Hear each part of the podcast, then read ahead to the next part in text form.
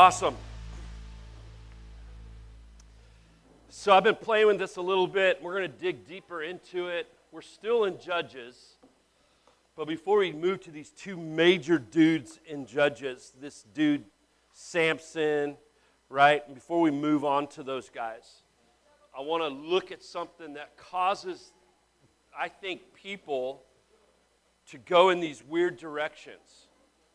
And it's a direction that is not healthy, but it's so easy to do because it just fits our nature. It's easy to do this. And so I want to here's I'm I want to start with this. So I tell you this and insist on it in the Lord that you must no longer live as the Gentiles do in the futility of their thinking. That's in Ephesians 4 in the futility of their thinking. Paul wrote this. And he wrote this for a reason. Because today we're going to address the topic of Mars Hill. Oh, that is friggin' heaven right there. Praise Jesus. Hello from everyone. If there's anyone online, we love you guys. It's awesome. Those of you watch later this week, that fan is so good. hey, dry season is on us, man. I love it, dude. I got, I got in last night, late last night from Mexico, and uh, I was unloading stuff, and it's that weird dry season humidity. You know what I'm talking about? It's like the precursor of the pain. And it's like, dude, I know this heat. And I'm excited for it because of those of you that work the fields or work your land or do stuff. Rainy season's awesome. We need it. It fills our cisterns, it fills our wells, and all that stuff. But it, you cannot get any work done whatsoever in rainy season if you're going to work the land. You just can't do it. You just Every, you know what I'm saying? So this is that blessing from God, that dry season, instead of cursing it, be grateful for it. You know, and if you if you don't have air conditioning, make friends with somebody who does and go hang out with them. Like bring them cookies or brisket or something and go, hey, can I come over? I need a little AC today. It's like, yes. So good. Anyhow, I have so much to cover with this. Um, the, I was looking and I thought, should I bring up the, what each of these gods represent in today's culture? Because Mars Hill is specifically dealing with the Greek gods. Here's the problem with this, okay? Let me show this to you. We typically think of the 12, when we think of Greek mythology, it's what we're taught. We sometimes, in Western teaching, will get to a point assuming that others will continue on with the study. So we typically will look at the Olympic gods of Greece and think that's who the gods are. So there's 12 of them. Do you realize there's 176 Greek gods and goddesses? 176. How many of those at Mars Hill, which we're going to read in a moment, how many of those altars were around that hill that Paul was dealing with? Odds are there was 176. And there was one said to the unknown God, to the God of the unknown. Okay? 176. Here's the ones we know Zeus, king of the gods and the God of the sky, lightning and thunder. Apollo, god of poetry, prophecy, art, truth, archery, healing, sun and light. Hercules, god of strength and heroes. Poseidon, god of the sea, earthquakes and horses. Hermes, god of messengers, travelers, boundaries. Ares, the god of war and violence. Hephaestus, god of fire, blacksmith, craftsman. Hades, the god of the underworld. Cronus, the, the personification of time. Dionysus, god of wine, celebration, ex- ecstasy. Eros, a god of love and desire. Helios, the personification of the sun. Bion, physician of the Olympic gods. The per, uh, Thanatos, the person of death. Triton, a demigod of the sea. Chaos, the uh, prime evil void from which the universe and everything in it originated. This goes on and on and on. There's 176, like I said. The problem with our world today is in our lives today. As we go into this, and I want you to look at it this way. The issue is that in Christianity, we'll stand up here as pastors and we'll tell you, man, you've got the God of wealth or something. You know, the, demon, the demon of wealth is over you, or the demon of sickness is over you, the demon of fear is over you. And we'll name off about, you know, pornography, the demon of pornography, and the demon of this. We name about 12, and we think we're done. We're not. We're far from it. Far, far from it. Because there's little things in our lives, things that we don't really think about. But the Greeks had put it, and let me, let me propose this to you as we go to it. Man has a tough time with Jesus. Let's pray. I mean, it's thick. The enemy doesn't like a message like this.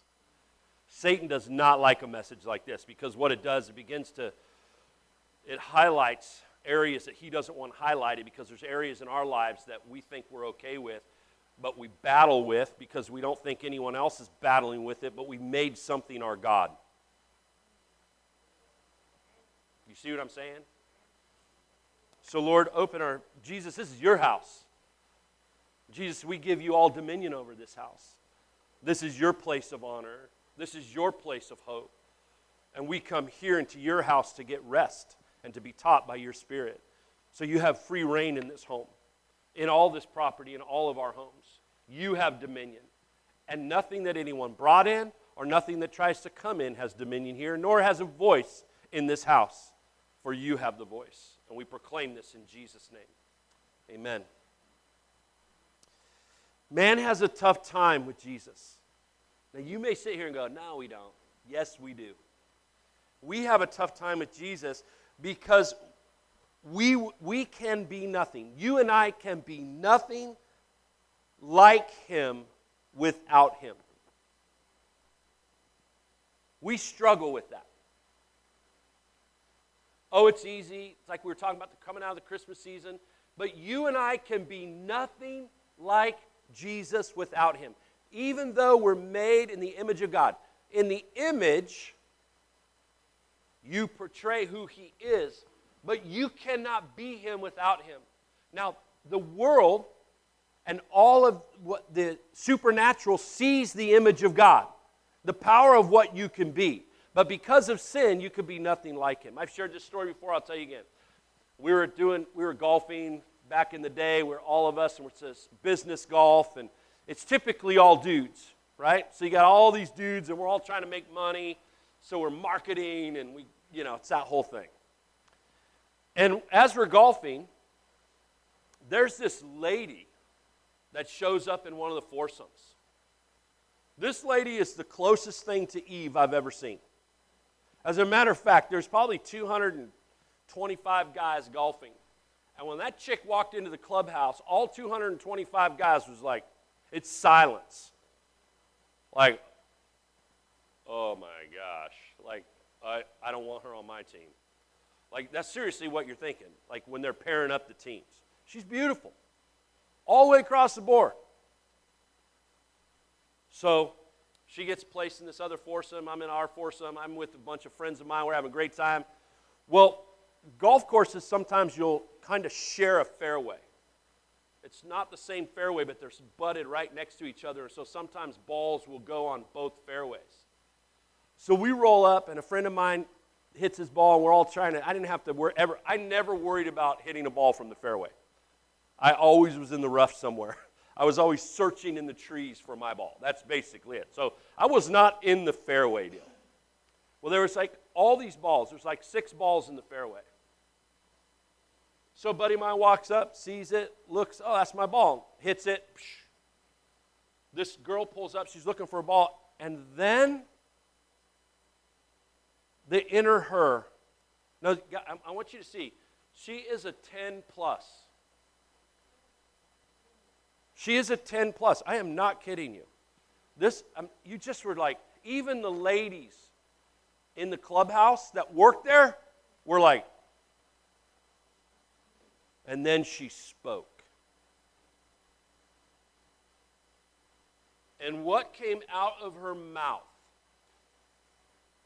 made her go from a 10 plus to a 2. Her beauty just dissipated. We all just were like, it was like the foul language that came out of her mouth, wanting a fist fight. The dude, my, I'm like, what? You can't, I'm telling him, you can't win. She's too pretty. You can't win, man. You can't win. Even if you do win, you're going to lose, brother. She is screaming. Our lives are like that. We are made in the beauty and the image of God, the masculinity and the feminine. And then we open our mouths.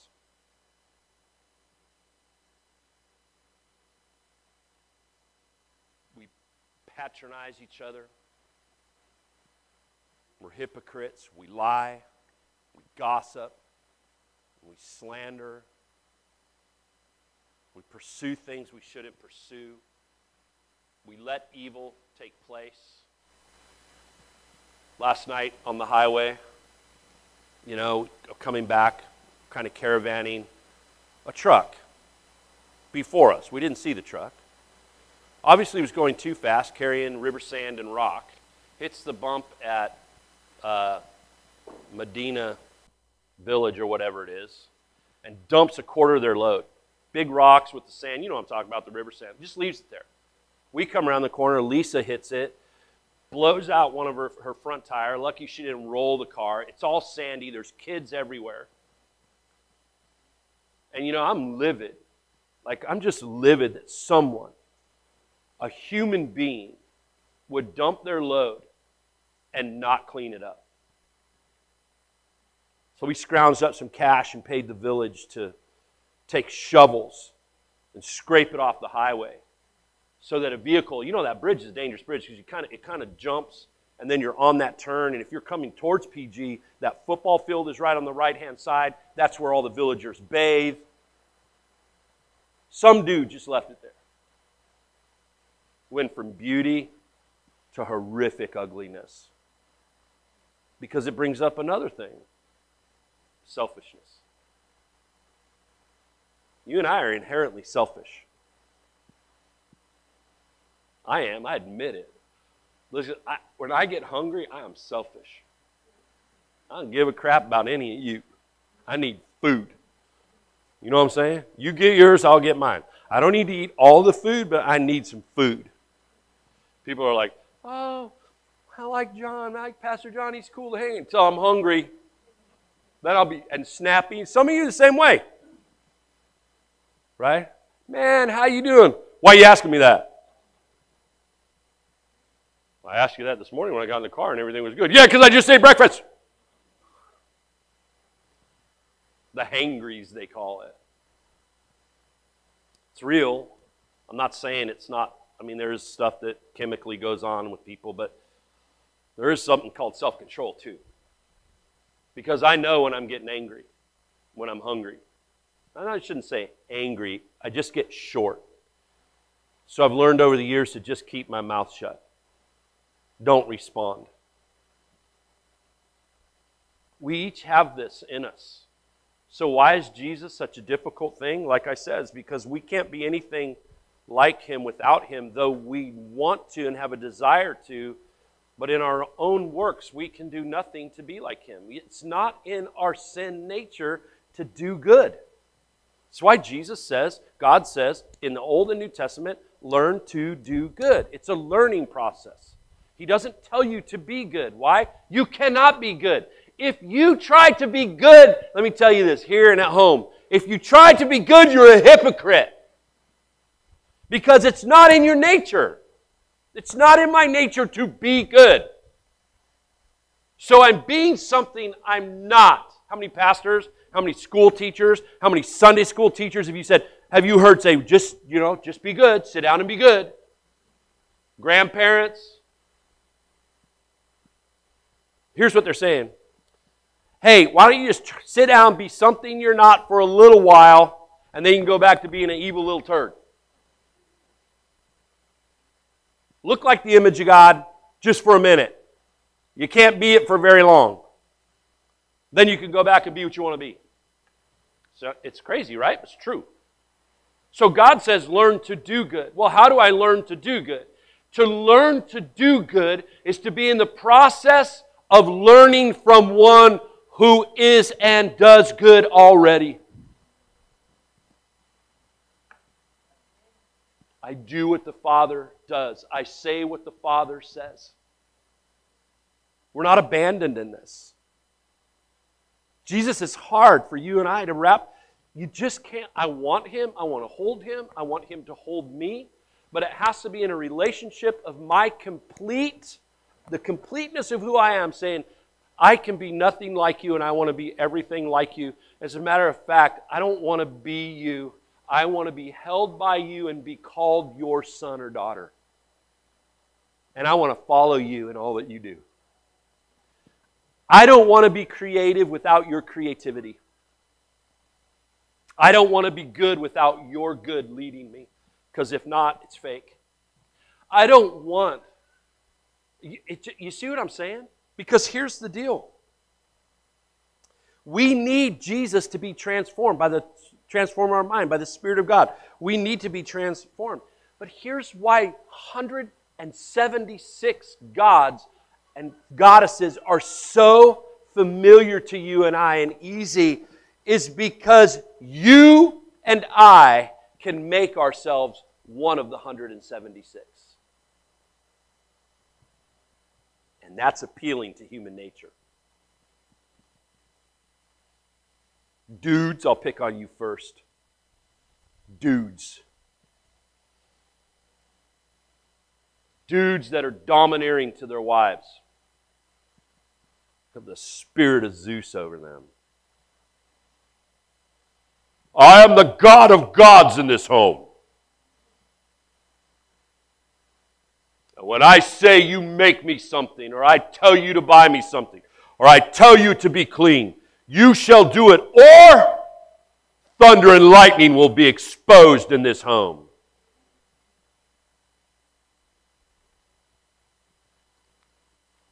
If you do what I tell you to do, I have a good Zeus voice, huh? And if I tell you to do, and you do it, then the God of me will heap pleasures upon you. What does Jesus say about that? I died on the cross for your sins. Even when you're stupid and sin on purpose, I know your heart and I still died for you and you're forgiven. It goes on. It's so easy for us to do that. Ladies, should I pick on you? You want to get picked on? Here we go. Let's let's do this one. Because y'all like that one, like, yeah, freaking dudes. Hi, baby. I'm the God of Eros. I'm the God of love and desire. And I will dress how I want to dress to get what I want from you, and I'll do what I want to do to get what I want from you. But when you piss me off, I won't bathe, I won't fix my hair, I won't do nothing. I won't put on good clothes for you, and I'll go out in public dressed to the nines but when I'm at home, I won't do nothing till you give me what I want.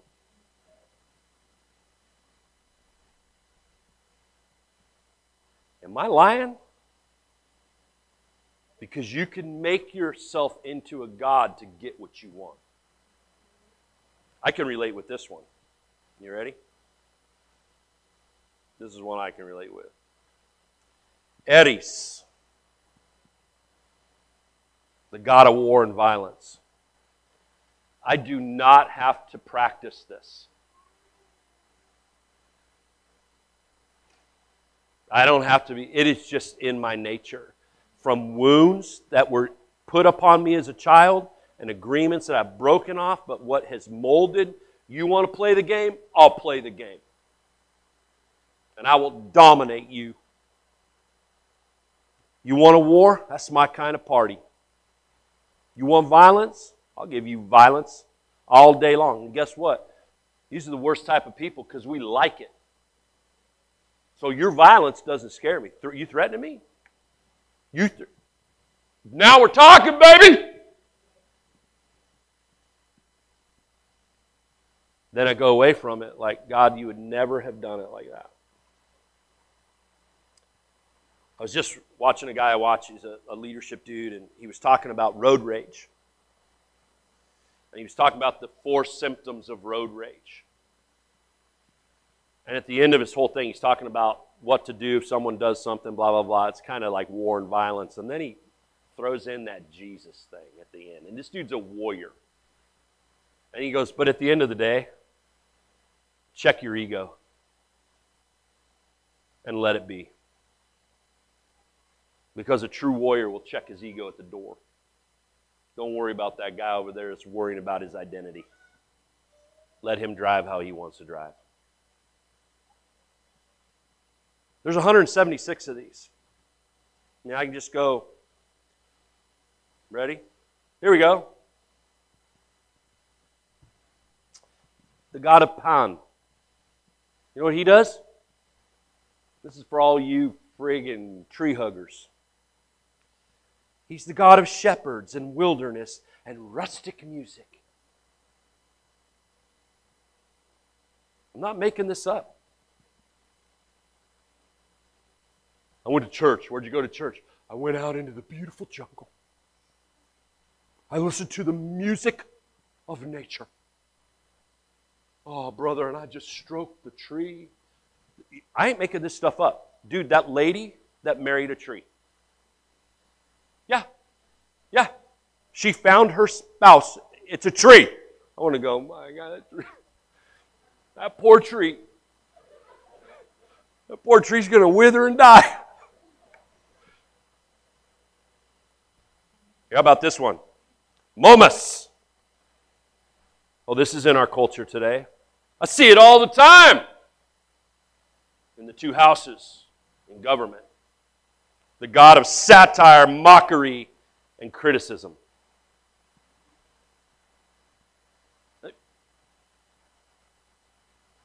Right? Morpheus.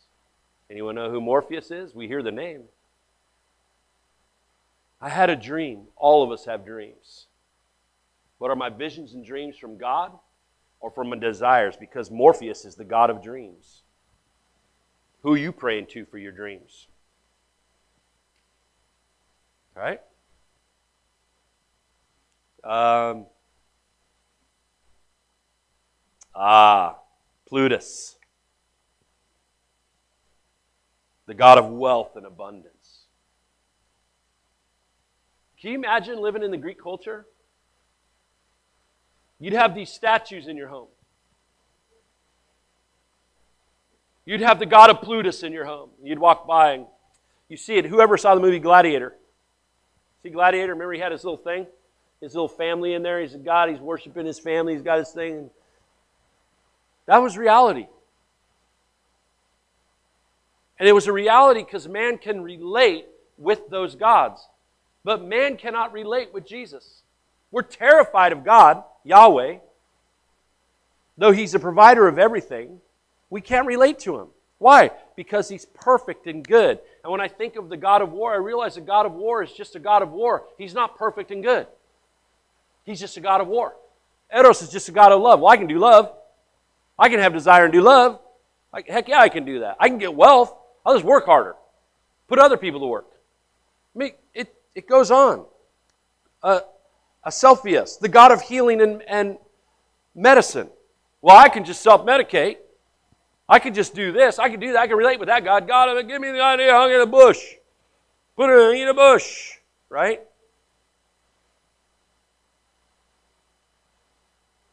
Oh, here's one. I have a green thumb. I am the blessed one with the green thumb. Why do you have a green thumb? Because it just comes natural to me. Yeah, it's the God of uh, Cronus, is the God of the harvest. It's the green thumb. Just comes natural to me. Oh, let me go here for a second. Does it come natural to you? Or is the blessing of the Almighty Father falling upon you with the gift of abundance to bless others with the ability to raise. Because the very moment that you think you're it, it will eat those crops. You don't have a, th- a green thumb. God has gifted you with a green thumb, and He's giving you supernatural understanding of the soil and plants to be able to grow them for the blessing of your family. He gets great desire in seeing you blessed, and He gets greater desire in seeing you bless others.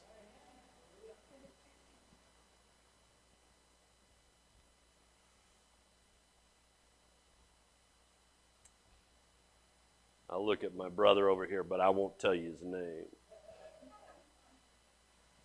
Because I appreciate these guys. But the God of Koios. These are all gods the Greeks worshipped. He's the God of the inquisitive mind. How does that work? Tell me, how is that? Hmm. I thank you, O God of Croesus, for giving me the inquisitive mind. No, what you don't understand is the God that you don't understand is the God who makes up that mind that makes you inquisitive because the Bible says for you to seek after the things that you don't understand from the one who understands them. You're inquisitive to see how things work because God wants you to, He wants to hide something and He wants you to find it. Oh, man, I've dealt with people like this all the time. I deal with Christians like this. I don't, I don't deal with many followers of Jesus like this, but I deal with Christians like this. You ready? Dinlas. The God of Dinlas. He's the God of chaos and hatred. You ever been around Christians, so called religious people? You're in the room, it's just freaking chaos just utter chaos. All they have to do is open their mouth. You're like, what's going on? There's division over here, division over here, there's hatred for that, there's hatred for this. You're just like, what is happening here? Well, it's just the God of division. No, let's call it what it is. The people came up with these. Listen, let's give them credit. I'm not bashing on the Greeks because it happens here in Belize too. How many gods do we have here in the Maya culture? Let's just not bash America. Well, America, you know, have the wealth and they got the. Ah, let's call it. Let's bring it home. We got to bring it to our house first. Right? Here's one. This goes along with the green thumb. You got another god here. Priapus, the god of animal and vegetable fertility.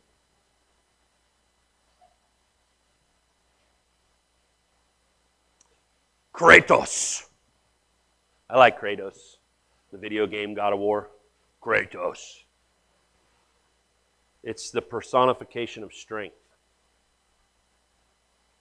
Now, these are ones I don't want to talk about. You don't think you're dealing with it.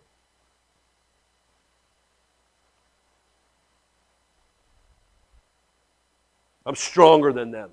I'm stronger than this. I'll be like Kratos. I can handle it. You can handle it because of Jesus. He won't put you into something you can't handle. But how many people are stronger than a situation? They take credit for it. Man, it goes on and on. Here's another one for the green thumbers Agath- Agathodemon, the spirit of fields and vineyards. I mean, they had everything. Pallas. You go to a bush doctor here, you're going to the God of Pallas. It's the God of battle and warcraft. It's in the supernatural. Going to war against the supernatural God of the heavens and earth that the Greeks called the unknown. A futile battle a battle that cannot be won by 176 gods. You see, in Acts chapter 17, starting at 16, the longer Paul waited in Athens for Silas and Timothy, the angrier he got. all these idols. The city was a junkyard of idols. So when we read that, it's because we don't we always think of 12. Did they just have 12 idols all over? No, it's what Paul is saying here. It's a junkyard. There's 176 idols everywhere. You go see a doctor, and the doctor, you tell him the problem you're having, and he gives you one of those idols of just, I just mentioned a few of the 176. Pray to this God, give sacrifice to this God. Well, you've got all these problems lined up, and it goes like this I see the problem in the church today. And I recognized it years ago. Guy comes to church. He starts to come in. He's a new believer. He's wearing his Bud Light t shirts and stuff like that. And he comes up to the pastor, the young pastor. I say this from experience. He comes up to the young pastor, youth pastor, assisting pastor, and he says, Hey, pastor, yeah, he goes, I'm struggling. What are you struggling with, brother? Man, my secretary's hot. She's hot? Get her a fan. Right? No, she's wrong type of hot. She's hot. Like, I'm attracted to her. He goes, Man, I, I don't know. I just, I feel like, you know, I gave myself to the Lord. And I look at him, I go, Oh, you know what you need to do, brother? You need to quit wearing shirts of the world like that Budweiser shirt. You got to start dressing like we dress in church. Get those thoughts of your mind out of there. And by the way, quit listening to that music and start listening to Christian music and Christian music only. Everything's good, man. We'll just call him Bob. Bob shows up couple months later. Bob's done everything, comes to me and goes, Hey, Pastor, man, I tried all that, but man, I, I'm struggling with it. Bob, you know what you need to do? Bob, you need to start coming to the men's fellowship. That's what you need to do, Bob. You need to start coming to the men's Bible study and the Saturday morning men's breakfast. That's what you need to do, Bob. And by the way, if you volunteer at church, Bob, that'll help you. so we need help in the cleaning ministry and the maintenance ministry on, on Saturdays. Oh, man, thank you, Pastor. That's awesome. This goes on and on. Six months later, Bob left his wife for his secretary. And you know the response of the pastoral staff?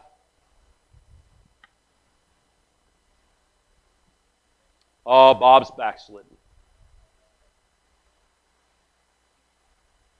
Nope. Even then, I realized it. I sat there, I went, Bob's not backslidden. I've been kicked out of some places because I just call it. I go, Bob's not backslidden. We didn't do Bob right. What we did is we gave, the, we gave Bob the God of dress code, the God of music, the God of tithing, the God of coming to meetings you don't want to come to, to eat food you don't want to eat, the God of church, the God of clean toilets. We gave Bob everything except Jesus. I own it. I own Bob.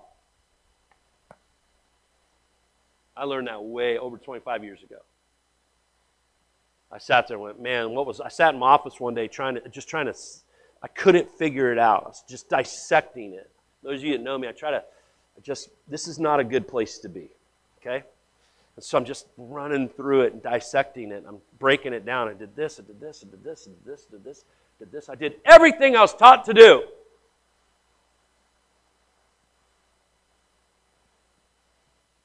And I just went, oh, dear God, forgive me. So it hit me like, it was like a light went on. I went, I never sat down and said, hey, Bob, let's ask Jesus into this. We need some Jesus here, Bob. Because, yeah, she's probably good looking. She's probably sexy, Bob. But she ain't your wife. We need Jesus here to fix it, Bob.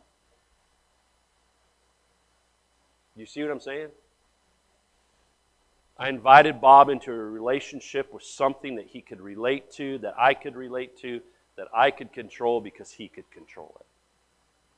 The one thing he couldn't control was the natural desire of self you know, satisfaction. He, he couldn't, he just wanted to satisfy himself. And without Jesus, there is no self control. None. None. The Holy Spirit comes in, the Holy Ghost comes in and allows you, speaks to you through it. He doesn't make decisions for you, but he speaks you through it. How many times have you went out and you have this relationship with Jesus, you're thinking about doing something you shouldn't do? Premarital sex or looking at something or purchasing something or getting something, and all of a sudden there's a pop in your mind that goes, Should you do this? Ah, no, I shouldn't do this. It's your choice to do it or not. He's not going to stop you from doing it. We need to break off. God stopped me from doing that. No, He didn't. Quit giving people false hope. God gave you a way out of it, and you, in obedience, chose to follow God. And so now, because of your obedience to God's wisdom, you praise you from a situation because He gave you the positive and the negative side of it, and you chose the positive side, which is Him, and it's more glorified. And you and I can relate to that much easier because that's what we can do. We can't relate with the one that, how many has said here in the room, if I was only dead and in heaven, I wouldn't make these decisions. It's because, has anyone ever said that? What if God just took away my choice? If God just made me do it this way. Has anyone ever? Is it only me? Am I the only one that's been frustrated like that? It's because I cannot relate with the one who only thinks and does good. It's impossible. But when I listen to the one in relationship, in learning, learning to do good, and I hear I got this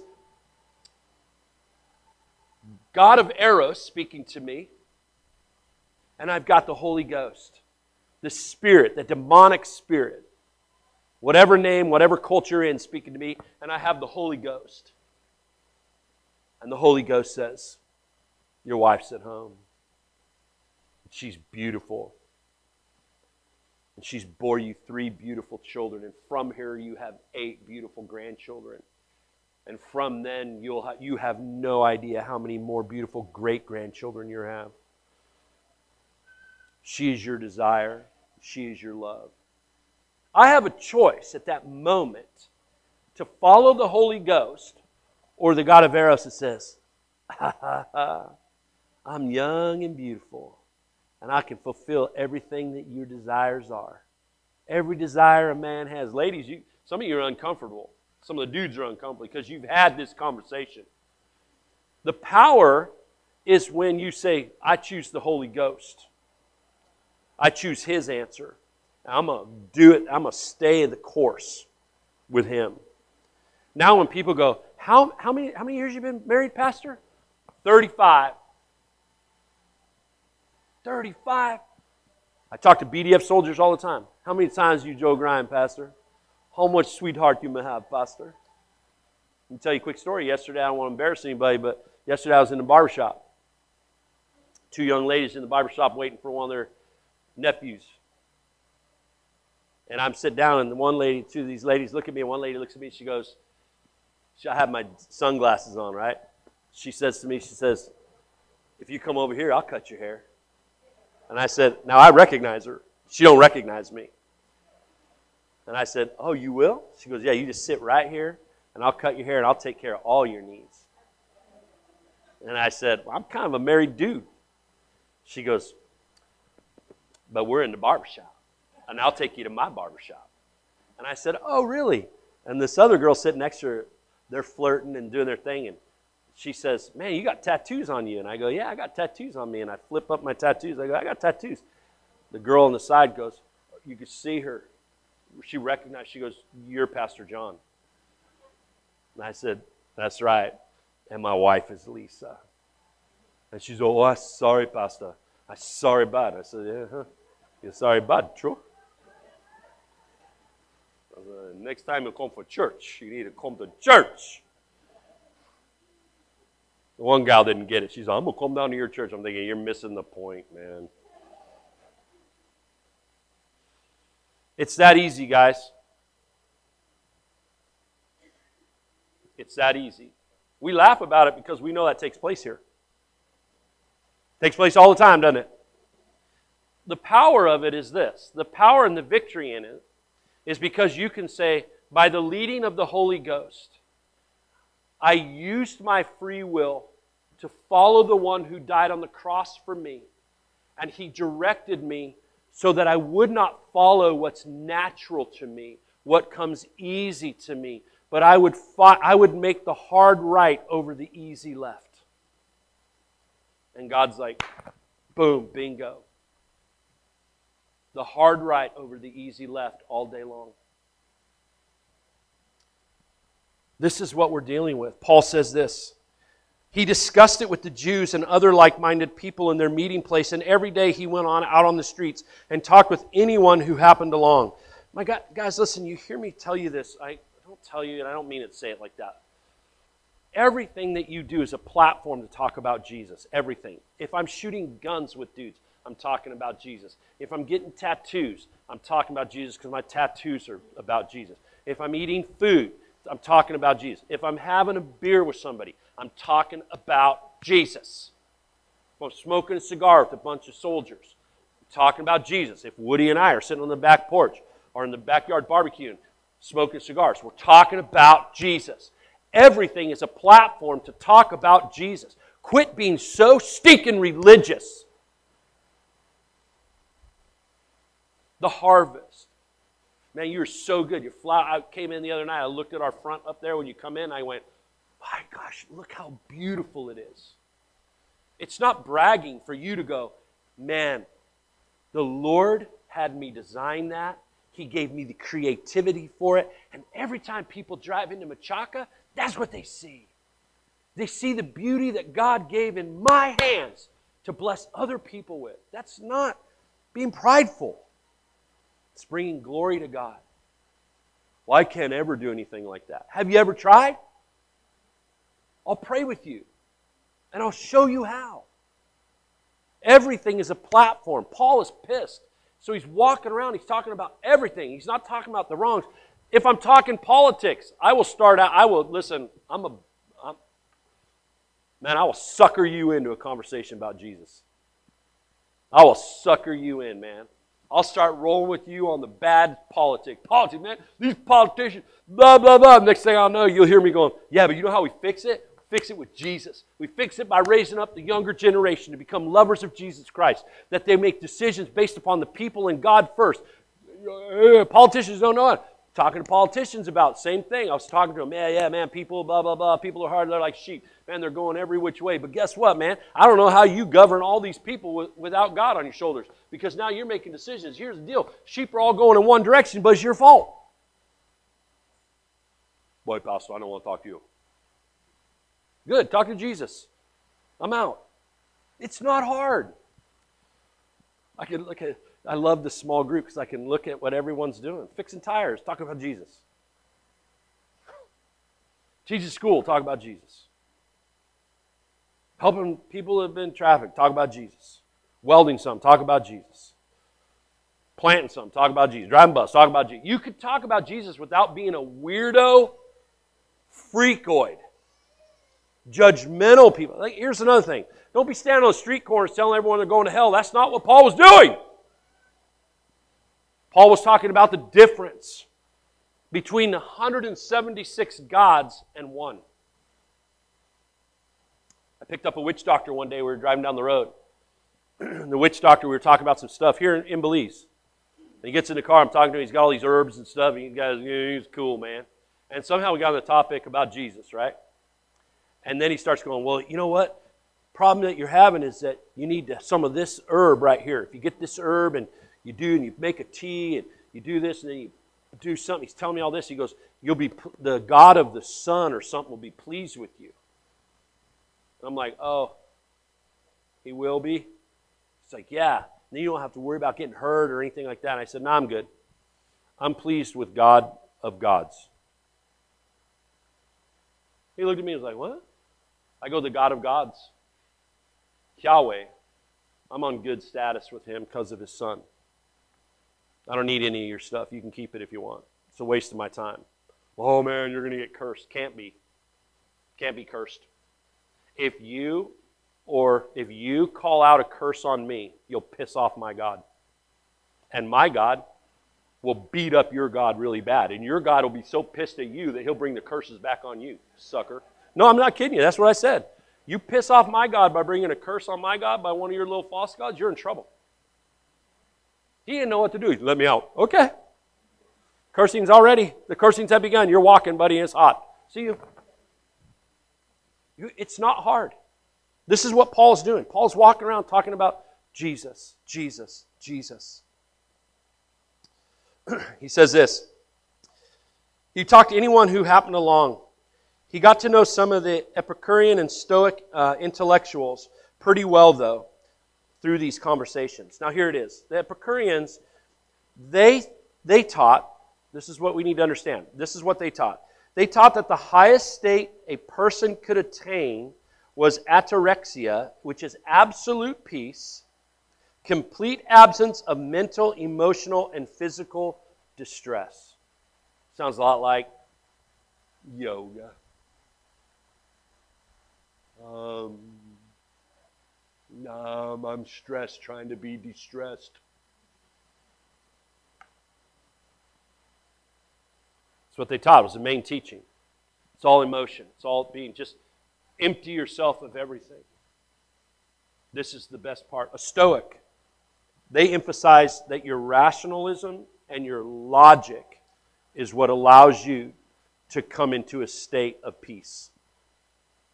So the two of these, these are the two types of teachings. They're still taught today, but these are the two types of teaching that were being taught at Mars Hill in Greece. And they incorporated all those gods. So the Stoic would talk about the gods he didn't like. No, that God can't be. Right?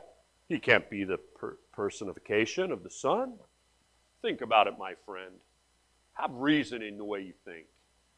There's no way he could be that. That would be Zeus, because you can't have two gods of the same. The other one, this other Epicurean, he's like, no, you can have both. Because if you have the power of both, then you have the power of understanding of all. This is what Paul's walking around going, oh my gosh, this is what Paul says. He says he got to know some of these Stoics pretty well through these conversations. Some of them dismissed him with sarcasm. They would say, What a moron! But others listened to him and went as he went on about Jesus and the resurrection. They were intrigued. When you talk about Jesus, people are intrigued. Some will call you a moron, some will throw rocks at you, some will do whatever they do.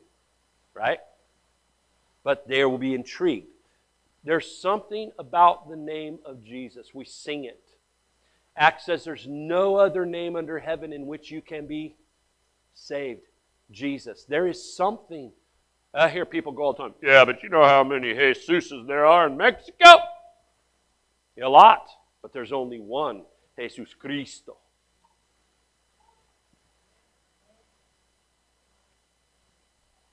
Matter of fact, I applaud their parents. They had enough smarts to name you after the one that could save their soul. Now look at him for your salvation. Watch this. They said, This is a new slant on the gods. Tell us more. Paul's out there talking. Paul's an intellectual man. Paul can talk. Paul understands it. He's smart. He surpassed his own rabbi when he said it in the town, when you understand the culture, the Hebrew culture, when he said in the room, I've surpassed my teacher, Gamaliel, who is still one of the top rabbis in all Judaism. Gamaliel was in the room, he would have ripped his clothes. Hypocrite! He didn't say nothing, he just stood in the back of the room. Paul said, I surpassed him. He's like, mm-hmm. mm-hmm. Paul's smart. He's talking to these dudes. These people get together and they ask him to make a public presentation over at the Areopagus, where they were, uh, where it was a little quieter. It's this big hill. It's like a temple mount. It's where all these unknown gods, all the gods are there. The plaques for them, right? and so they said, "This is a new one on us. We've never heard anything quite like it. Where did you come up with this anyway? Explain it so we can understand." Downtown Athens was a great place for gossip. There were always people hanging around, natives and tourists alike, waiting for the latest tidbit on most anything. So Paul took his stand in the open space and he laid it out for them. It is plain to see that you Athenians take your religion seriously. Notice how he does it. He doesn't rip into them. You Athenians are freaking moron dummies. You don't have a Bible college degree, and I do. You don't understand the Ten Commandments. You don't understand this. You don't know that. Man, it's the worst way. Unless God has called you in it for a specific thing, but it wouldn't be like this. What does he do? He goes, Man, you Athenians, you dig on religion. I can see it. I talk to you. Right? And he says, You take it seriously. Your faith in these gods, you take serious.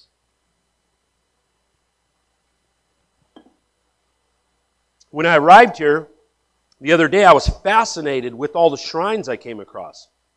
And then I found one inscribed. Guys, this is the story within the story. We get stuck in the shrine thing when we go, all the shrines. We get stuck in the 12. You got to put yourself in Paul's shoes. He's almost confused. Everywhere he goes, there's a shrine of a different God. 176. He's just like, what does this one do? When you go out in our world today, what are you hit with on TV? What are you hit with what you listen to? What you see in the stores? The crime that's taking place, the war, all this stuff. This is all demonic. Trying to take your eyes off of the one who has the answers to everything. It's all these. And which ones are you doing? Are you into the 2024 year disaster? Because is 2024, I just read, is, is what is his name? Not Nostradamus, what's his name? He, he made a prediction about two. Eh, the earthquake has come to pass. Did, is this the earthquake that Nostradamus talked about? Who cares? God could give that to him to happen in 2024 for us, stupidity of mankind, to at least go, eh, is there a God? You see what I'm saying? Like, it doesn't, it's crazy. We're infiltrated. Are you driven by fear? The sugar industry in Belize. I get it. Ah! You would think it's the end of the world. I've been here for 20 years. Do you know how many fights that I've heard in the 20 years with the sugar industry? And everyone is the same way burning of tires, protests in the streets, not getting enough. Did it with the oranges for a while. I've heard it all. And every time it's the end of the world. It's like that song, man. I was listening to it the other day driving from Mexico. It's the end of the world as we know it. Yeah, and, and you guys got to just Google it, listen to that song. And this dude's this done in the 80s. And it's all about stuff today. I'm like, oh, yeah. Is that what is driving you crazy? If that's the case, that's your God. Preppers. Yeah, it's smart. Prep. Can some food, put some food in. It's smart. It's smart. Right? Joseph did it. Okay? Store up the stuff for the bad times, right? But don't idolize it and worship it. Good God, what's wrong with you? If it happens, it happens. We'll go hunt together, right? I'm trying to lose as much weight as I can. So if I go hunting with you, you don't shoot me for the meat. I want to be MAGA. You see what I'm saying? I don't want to be, hey, let's get the fat pastor. Joke. Here's what Paul says to the he says, Then I came across to the God nobody knows. I'm here to introduce you to the God so that you can worship intelligently and know who you are dealing with.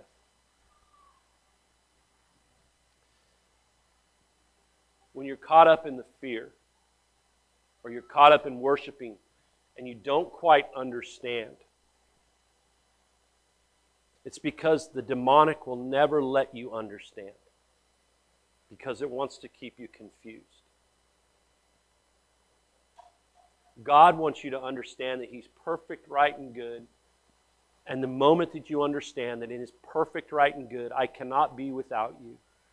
And now I can be perfect, right, and good with you because of you and I'm going through some stuff and we're trying to figure out things. I'm driving. I'm like, geez Louise. And then I just get the calming of the Lord that speaks to me. It says, it's all going to play out. This has played out for all of history. You're not the first one that this has happened to. But my plans will play out. Just be faithful to me. And this peace. Okay, I'm just going to keep moving forward. I'm going to keep driving on. Just going to keep moving forward. Because why? It's what Paul said.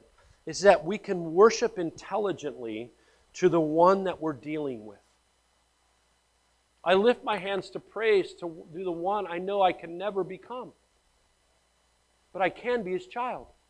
And through me, by his Spirit, I can perform the miracles or be a part of the instrument that performs the miracles that he does through me. But I can never be him. It makes no sense whatsoever with human nature. Human nature says, I will be the guy. You ever been in an argument? Have you ever met the people? Everyone has them in the circle. Have you ever had the Savior in your circle? Something goes wrong, the Savior shows up? You ever had that person in your circle? They have the answer for everything. You always have a victim. You always got a victim. You always got a Savior. You ever been up? You ever seen that?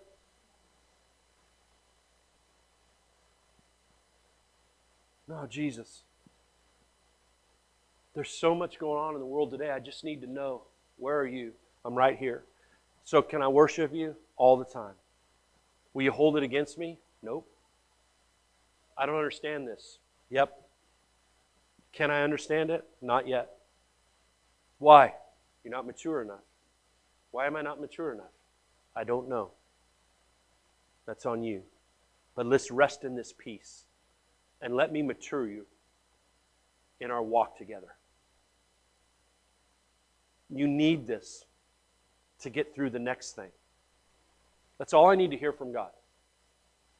You need this to get through the next thing. And I plead, and I shared it last week, I plead with God all the time God, don't show me the future. And He'll tell me, you need this for the next time. I try not to think of the next time. Because what is the next time? He goes on, Paul says this The God who made the world and everything in it, the master of the sky, land, doesn't live in a custom made shrines or need the human race to run errands for him as if he couldn't take care of it himself. He makes the creatures, the creatures don't make him. Starting from scratch, he made the entire human race and made the earth hospitable with plenty of time and space for living so we could seek after God and not just grope around in the dark, but actually find him. He doesn't play hide and seek with us. He's not remote, he's near. We live and move in him. Can't get away from him. One of your poets said it well where the God created. Well, if you are the God created, it doesn't make a lot of sense to make to think we could hire a sculpture to chisel a God out of stone for us, does it? Paul is just giving these plain answers of saying the creator didn't listen, the creation didn't make the creator. We're, we created all these gods. We've created all these problems that we have in the world. God didn't create them. We created them because we've allowed Satan to give, have dominion in our lives.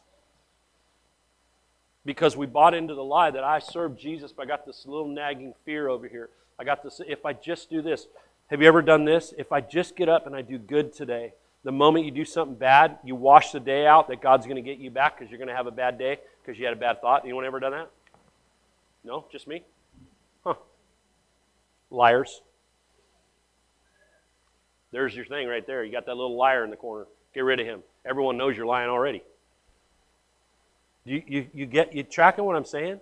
And so we've got these little idols in our lives that we don't really think about. Jesus, I serve you, I worship you, I worship you, I worship you. Oh man, I have a bad thought. Man, God, don't take it out. I don't want to have a bad day. If I don't do this, then I won't get this job. If I don't do this, this won't grow. If I don't do this, this won't. No, no, you're missing the whole point. This is what Paul is saying. The creation can't make the creator do one thing or the other. God says to you and I, Do I come to you for answers? Why would I come to you? You can't even figure out what clothes to wear today. You're not even quite sure what you want to eat. What should we eat today? Uh, pizza? No, it doesn't sound good. I'm freaking hungry. I'm going to eat anything. I'm going to pile it in. So, why would God come to you and consult you? He's not. What he says to you is he says, learn to do what I do. Do what I say. Do what I do. If you see evil, what would God do? What does God do when he sees evil? Me don't watch the fish, boy. I asked a girl on that dump. I go, hey, do you see the truck that did it? Do you know who did it? She goes, yeah. I go, tell me who it is. She goes, boy, it was all I could do not to go off, man. Oh, wow, boy. But the last thing I want is an entire village coming down on me. You know what I'm saying? That's what we become. Oh, I want to be like you, Jesus, but we won't do what he says to do. We'll follow the little gods. What is the God of, you know, watch no face? It's the God of the fear of man. It's that demonic force of the fear of man. I won't say nothing I want to call. Well, what would God do? What would he do? When God sees evil, does he just let it slide or does he confront it? What do you do when you see evil? Do you confront it? Do you turn the channel? Do you turn the playlist? When you see somebody cheating somebody, you tell them? I tell people they're cheating people all the time with a smile. I tell West Track all the time with a smile, you're cheating me. How much? Well, boy, duty, duty costs a lot, you know. Ah, dude, that same part in Mexico costs this amount of money. You're quadrupling it. That's not good for the people. I say it to business owners in town. Buy a bottle of water. I can get this bottle of water, right? Get this bottle of water for buck fifty. But because it's in PG, you're going to buy a bottle of water like this for four? Well, transportation. Oh! You personally went up and bought this one bottle and brought it down to sell. It's a lie. You call it out. Take care of the people you're served by. You know, if you need to charge up the rest of it. I don't wait for the government to do it. Why would you? Why do you wait for the government to do it? This is what Paul's talking about here. He's saying, come on. He says, God is this God. He says, God overlooks it as long as you don't know any better. See, God overlooks all these people that have all these gods because they don't know any better. Now Paul's calling them out for it. He's calling out the Stoics. He's calling them out in all their worldly wisdom, he's saying, Oh, God's overlooking it until this very moment. This is that come to Jesus. This is the beautiful dilemma. This is your dilemma. It's my dilemma. Have you ever been in a situation you don't quite understand, but you know God's in it? It's the beautiful dilemma. What do you do? Do you do this or you do this? Both ways are the right way, both ways are painful. It's a beautiful dilemma. Paul says this. He says, He overlooks as long as they don't know any better. But the time that time has passed. The unknown is now known, and he's calling for a radical life change. He has set he has set a day when the entire human race will be judged and everything set right. And he has already appointed the judge, confirming him before everyone by raising him from the dead. There is no doubt that Paul loves Jesus. And there's no doubt that the Greeks didn't hear that the judge of all mankind is also the one who is the Savior of all mankind. The Savior of, them, of all mankind is the only one justified to judge mankind. We can't relate with that. Because the very one who said, I shed my blood. I was separated from my Father. I went into hell. I proclaimed all time past who I am. He didn't preach like the word preaching for salvation. That word preach in that passage is he proclaimed, proclaiming that I am he, the one who God talked about when Abraham went to sacrifice Isaac and he replaced him. That is me. And you fools chose opposite. This is what he's saying.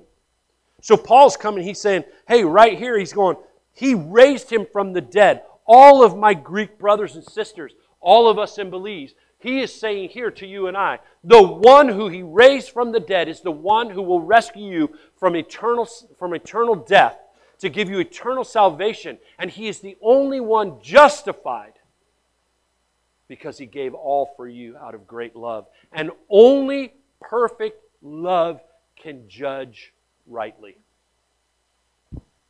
Is it making sense a little bit? This old Jesus the unknown and why it's hard for us to understand. I cannot understand or fathom Jesus because I cannot love the way he loves as much as I try. I just, It's infuriating. Call me what you will. I'm a bad pastor. Call me what you will. I cannot, it's, I struggle. Sometimes Lisa does stuff, and I struggle. I go, what in the heck? Ah!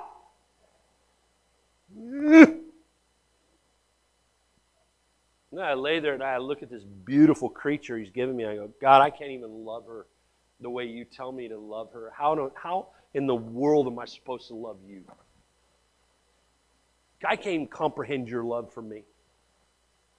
If I was me, God, I'd be dead already. If, if I was God dealing with me, I'd be dead already. I'd just go, eh, pew. What a waste. How many promises are you going to make me?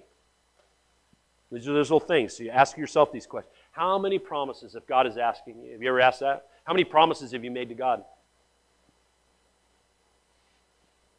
Anyone here? Anyone ever made a promise to God? How many of you kept? Most everyone in this room is batting zero. Everyone in this room is batting zero. Every promise we make, we can't keep. I promise to serve you my whole life, Lord. I promise to serve you. We count it out like, well, I made it another year believing in Jesus, but did you serve him the whole year? Sucker, no. You had an opportunity to tell somebody about Jesus and you didn't. You had an opportunity to buy someone a burrito, but you didn't like the person. You saw a person that is in need, that you knew is in need, but you don't like their lifestyle, so you wouldn't give them nothing because you know their lifestyle isn't it's not a Christian lifestyle, so I won't bless you. How many times have you seen evil in the person of God and did nothing to stop it? You see what I'm saying? I'm not trying to be mean. This is what Paul's saying. Paul's right here with all these guys going, dude, there is more gods that, we're, that we think we're not worshiping, that we're worshiping, but I've introduced you to the one out of perfect love who's going to judge everyone. And listen, if you believe in him, the judgment on your sin has already been made, and eternal salvation is yours. Learn to walk with him, talk with him. As we've gone through Judges, we're going to hit it, man. Samson's nuts. We need to be mature, we understand. Now we, we look back at what we've been talking about and Judges, start to realize, because we, we're so quick to judge the groups of people that fall away from God. We're so quick to judge mistakes of other people. We're so quick to say why they fail or why they have success or why they have this, and we don't even realize in our stupidity that we're living them. Right? Think about it.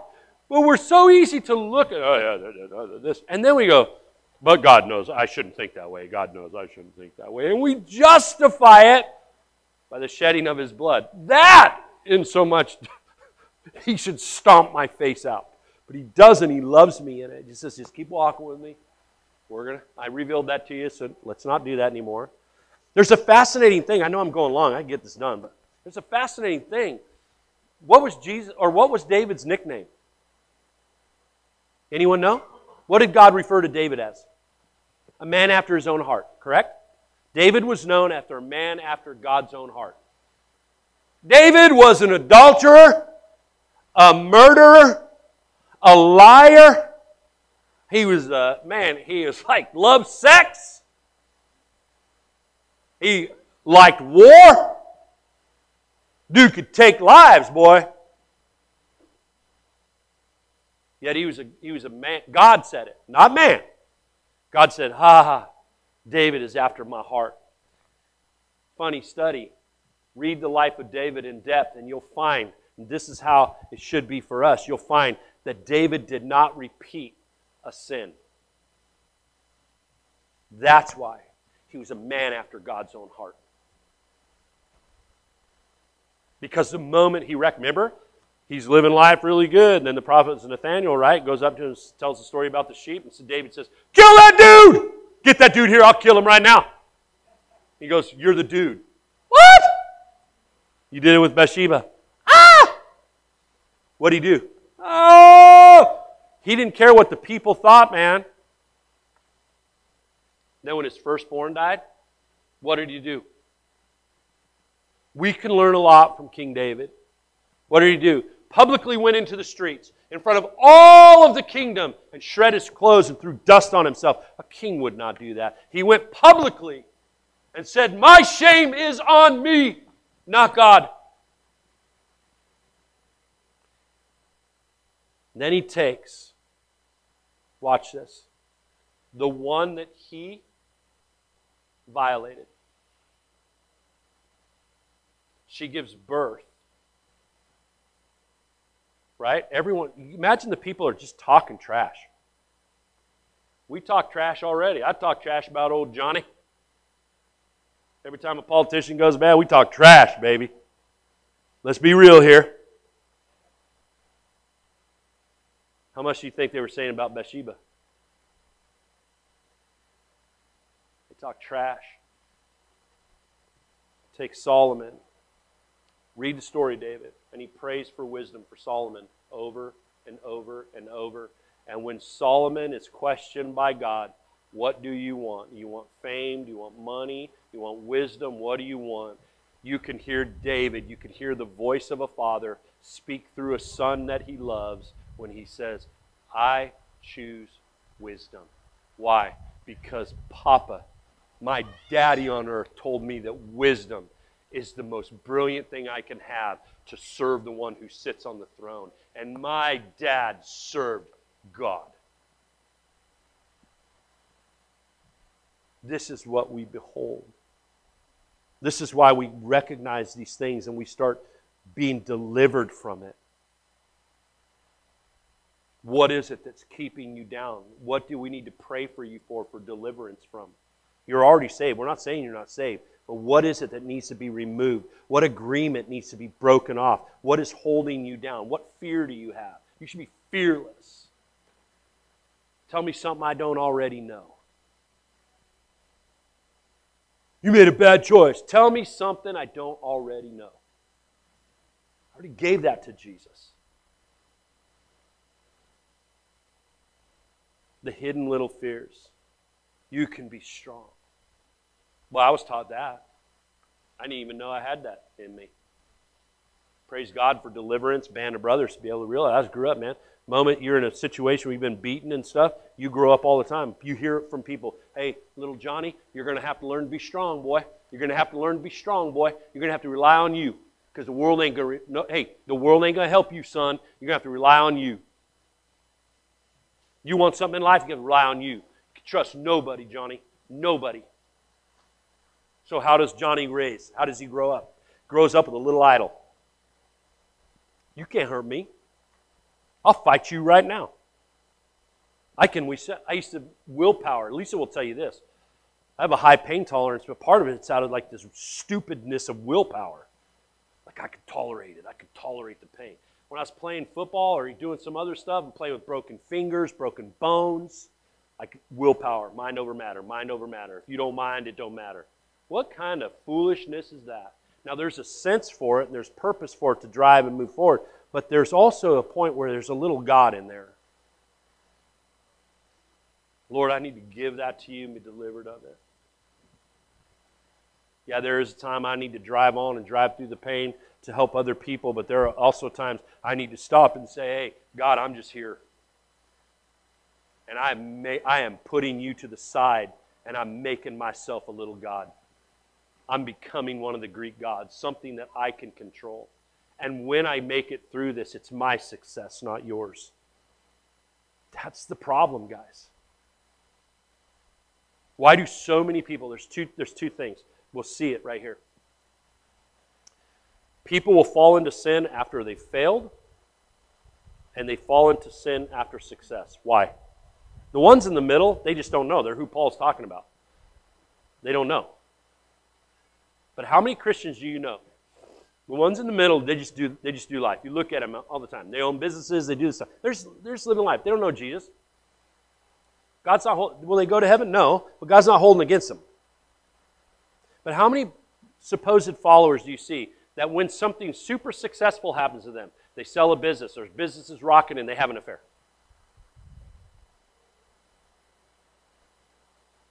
How many people that when you see something really goes bad, something goes bad, it's rocking, it, everything just collapses on them, relationship, business, whatever it is, they either bite a bullet, commit suicide, or they have an affair. Or they turn to thievery. How many people you know like that? See it all the time. Why? Because their success is based upon a God of their hard work or whatever they did, and the success and their failure is a God that they thought they could control that they can't live up to now has failed them. They have no other place to turn. Yet they say that they love Jesus. But what the reality is they have not been delivered of the God that controls them.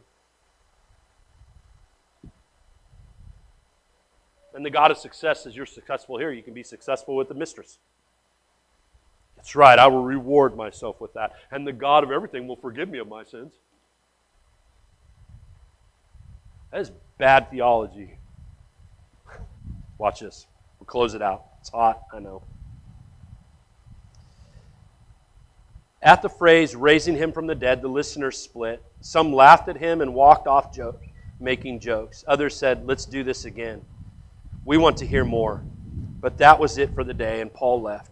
There were still others, it turned out, who were convinced then and there and stuck with Paul. Among them, Dionysius the Areopagite and the woman named Damaris. At that very moment, those two people are named in the chronicles of history. When I say history, not human history. Again, my name, I have to tell you, dude, their name is in the Bible.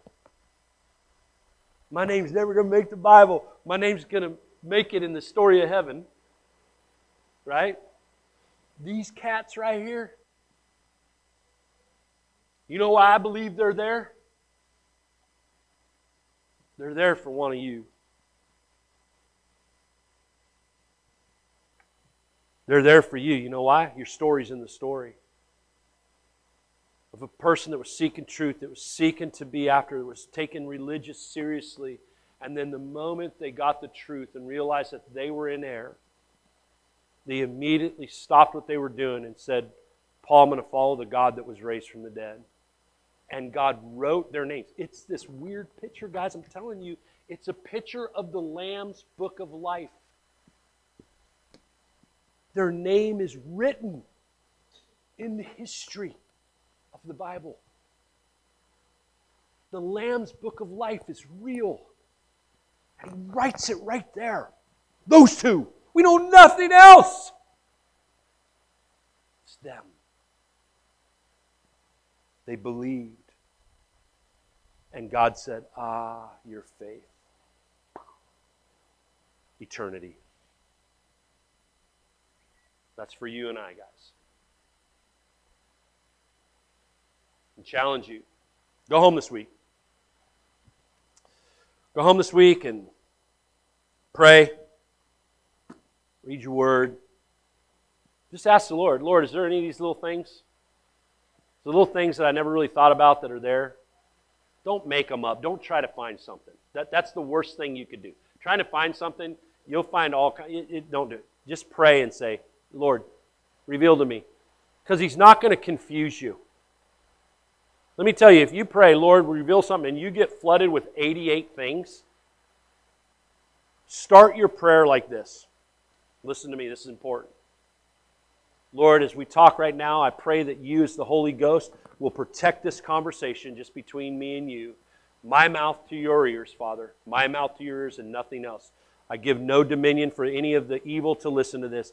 Lord Jesus, is there anything in my life that not should not be here that I've made an idol to, that takes place of you, even though I worship you? The God of all creation will not confuse you because he is not the God of confusion. If you say a prayer and you get super confused by it, the enemy is popping in trying to confuse you. And then you'll blame God for it. Every time I ask God, so he confuses me. God's saying, hey, stop. One at a time. One at a time. Why? Because I'm the God that can take away all at one time, and I'm the God that can take one at but I'm concerned with you. I made you in my image because I love you. I made you in my image because you're beautiful, you're masculine. made you in my image to change the world and all of eternity.